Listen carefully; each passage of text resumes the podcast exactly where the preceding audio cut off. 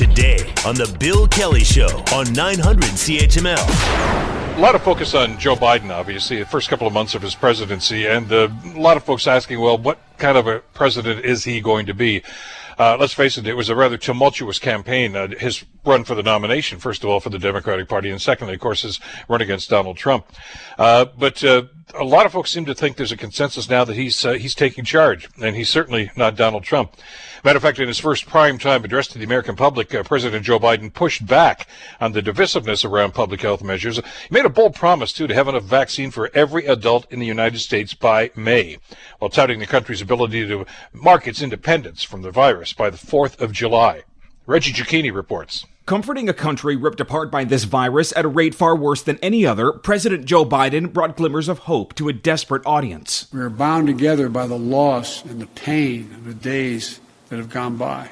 We're also bound together by the hope and the possibilities of the days in front of us. Hundreds of millions of doses of vaccine have been procured, and the goal is to have all Americans in line by May 1st. Biden implored people to wear masks and for states to tread carefully when lifting restrictions while urging Americans to not allow hatred and vitriol to define the response. It's wrong, it's un American, and it must stop. Biden's speech was not intended to be a victory lap, but instead a call for help from all Americans in order to move forward.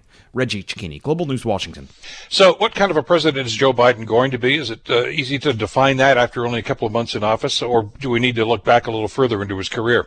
Well, there's a fascinating piece uh, in theconversation.com uh, that I read about Joe Biden, uh, and I wanted to get the author on to talk about this because it's an interesting study in, in exactly the man himself. Uh, Jason Opal is an associate professor and chair of the Department of History and Classical Studies at McGill University. Uh, he joins us on the Bill Kelly Show to talk about this. Uh, uh, professor, thank you for the time, first of all. Great to have you with us. Oh, no problem. Uh, I, I, read with great fascination uh, your piece about Joe Biden, and uh, I, I, relating to it, and it was it's one of those things where you're reading and say, uh huh, uh huh, yeah, I, am thinking that way too. this is a guy who has changed. I mean, he's been in politics a long, long time, but the Joe Biden who's in the White House is not the Joe Biden that was in the Senate, is it? Yeah, that's right. Um, Biden has been the, the one thing that has not changed is his basically sort of centrist sort of persona, personality, um, his kind of commitment to pragmatic politics, his actual sort of effort to kind of avoid ideology.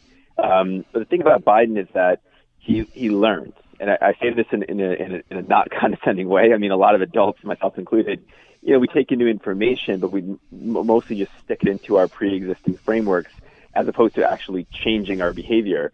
Biden actually learned. He, he's learned how during his long career in the Senate, you have to do certain things to get legislation passed and he's gotten better as a legislator. He got better as a legislator in his time as a Senate, and he seems to have really learned when he was vice president and understands very well how the modern executive in the United States can work.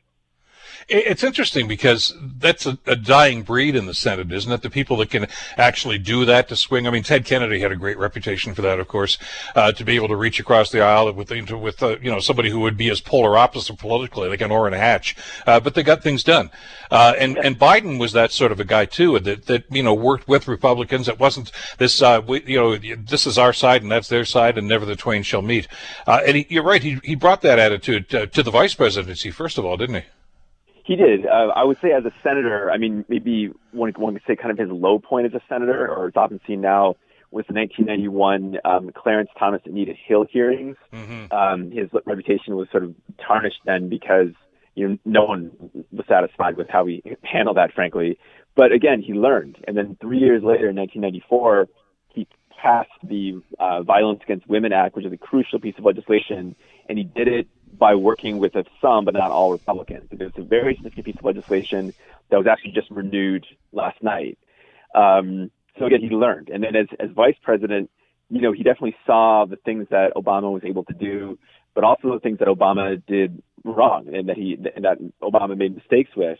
And Biden learned from it. And you can really see him. It really, it's impressive, honestly, how much he's able in his first couple months to, um, not just sort of quote unquote get things done, although he certainly has, but also to do so in a way that just sort of diffuses or, or sort of pushes aside the cultural uh, vitriol and conflicts that have paralyzed the United States for decades.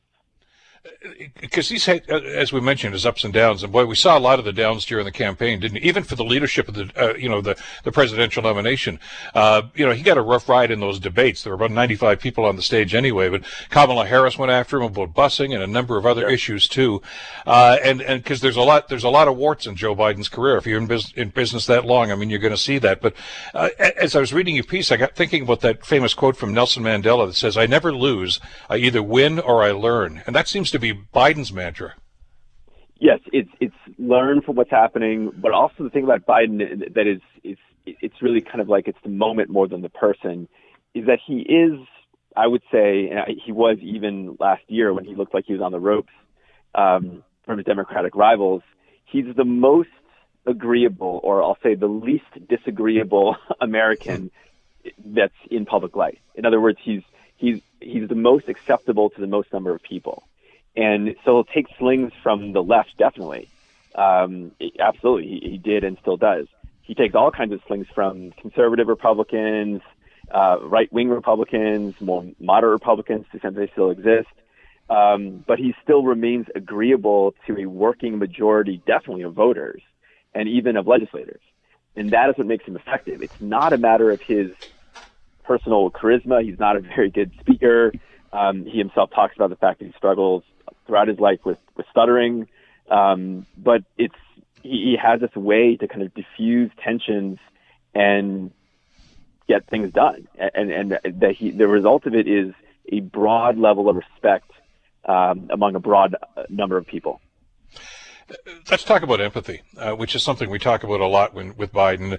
Uh, as, as he's been dubbed by some of the commentators uh, south of the border right now as the consoler in chief, uh, because there is a role for the president uh, to to take that role on, and, and that should be part of the responsibility. Not every president seems to have done that or even understood that.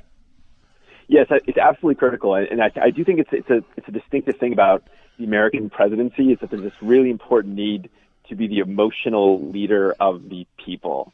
And I realize it might sound a bit strange, but it's something about the way the United States, I think the nation itself, the country itself, is actually far more. Um, it's well, it, it's not actually a, a, a fairly a natural kind of of nationhood, and it's always been very unstable and difficult to define. And therefore, there needs to be some commonality, and often that commonality is common feeling or sentiment. And the president in modern times, with the capacity to speak directly to people on television um, or in the past on the radio, has a crucial role in that. And those presidents who are unable to connect emotionally really struggle. And I, you know, I'll, I'll say that this is, this is pretty obvious that there was an issue when Mr. Trump over the last year just did not acknowledge, just did not acknowledge the ravages of COVID. And that is not a partisan statement, that is a statement of fact. And it really was um, hurtful and devastating to to the legitimacy of the presidency. Um, but I'll, I'll say this too. I think there were times when Barack Obama, who was so careful to be calm, preternaturally calm at all times, they call him no drama Obama, that actually had cost. Like, he, you know, he couldn't, he, he had trouble, I think, sometimes connecting and sort of speaking in an empathetic way to to the American people. And Biden, again, not the most eloquent guy, but he there's an authenticity to his um, consoling people because he himself has had a very has been hit by tragedy in his own life, um, and it again kind of connects with the with the surprising majority of Americans. Well, you mentioned in the piece, and I thought it was very apt. Uh, Joe Biden became the president. You you say in the piece, uh, actually the day before the inauguration, uh, when he was at that uh, that candlelight vigil, of course, in the Washington Mall. Uh, and I, I, think a lot of Americans breathed a sigh of relief and say, "Yeah, that's what we want. We want somebody who understands our pain." Yeah. I mean, in, in some ways, it's simple as that. It's not that the president is the one who's actually devising the messenger RNA vaccines. It's not that they're, you know, necessarily leading the particular kind of, of innovation and, and leadership that you need. It's rather that they, they state directly to people the recognition that the people in the society is suffering. And I'm glad that um, you mentioned this in the show. I mean, it, I do not I don't mean to, to underestimate how bad COVID has been in Canada. It's been awful and it remains that way. But in the United States, the scale of suffering and disaster is considerably greater. And to have for a better part of 12 months there's just no recognition of this at all, and it's just sort of just pretending that life is normal is you know was deeply disturbing. And basically, all Biden has to do is say, "I recognize that there's a lot of people who are hurting. I recognize many people have died, and I'm sorry. And we're trying our best to to to protect people. That's all you have to say, and that's basically all that Biden does say. Um, but it's been very effective. There's another thing that you talked about here that I wanted to get into for just a couple of seconds, though, and it's it's the role of the presidency now in 2021. Uh, and as you said, from the constitutional perspective, uh, the president was usually looking after the big picture. The stuff that was done uh, internally, of course, at home within the United States, was usually uh, within the purview of the Congress. Uh, that line is blurred now, and the president seems to exert a lot more power. Any president does, but uh, Biden understands that. I guess he's seen that evolution, and he's he's using that to his advantage. Yes. Uh, so, I mean, I, I, tell my students that, you know, the, the most obvious way you can tell this is the Constitution begins with Article 1 with the Congress. Like, that's the most important thing. And then Article 2 is the presidency. And the, the intention is clearly the president simply presides. They don't govern, they preside. That has changed, especially over the last century, especially since the New Deal. Um, and the president wields enormous power over a huge federal bureaucracy. Um, but what Biden understands is that you need to use that power and the levers of that power without trampling on the states. The state in the U.S., states are very, very jealous of their independence, so you have to be cognizant of that. You can't over govern or tell too many people what to do. You have to use things, the levers here and there, and pick your battles. And Biden does that very well. I, I actually, I'm, I'm surprised at how how deft he is at sort of when you make the call, when you issue an executive order, and when you let it go and let and delegate authority or let other people fight it out. He seems to really have figured this out. Um, and the early part of his presidency has been, by any measure, a success. Uh, his approval ratings are very, very high. He passed an enormous piece of legislation, and so far is well ahead of the schedule that was quite ambitious um, for vaccination. Uh, he's not confrontational. I mean, he, he stands his ground in situations like this, uh, but he seems to, to rely on his team as well to get an awful lot of the work done. Not all presidents did that. That's right, and this is again the dramatic contrast with with President Trump. Um, so Biden just won't fight many of the fights. He just sort of he picks his battles. So he won't take the bait when someone is attacking his um, 1.9 trillion dollar rescue plan because he knows it's very popular and he just mm-hmm. sort of l- lets someone else to talk about it. Or he won't talk about, for example, Donald Trump during the second um, impeachment hearing. You ba- barely heard from him at all. He, he doesn't want to weigh in. He doesn't want to tweet. He lets other people fight it out. And then when he does weigh in, he's much more effective by choosing when you actually are using the powers of the presidency and respecting the independence of the state and respecting the institution of Congress, which of course he was in for many years. Um, that is working so far very well for him. With that in mind, though, Professor, there was all kinds of talk about, well, you know, the midterms are, are not that far away, of course, and, uh, you know, the Democrats could lose the House uh, because of some of the things that went on. Because, uh, quite aside from obviously the fact that Donald Trump lost the presidential election, the Republicans actually did pretty well in the in the last uh, federal election, and they're wondering if that momentum is going to continue. Uh, does the Biden success early circumvent that? I, I think that Biden is aware that his most effective time will be the first six months or so of his presidency because exceptionally the Republicans are disorganized right now. Normally the Republicans are much more coherent and unified as a party, and the Democrats are the ones who are all over the place.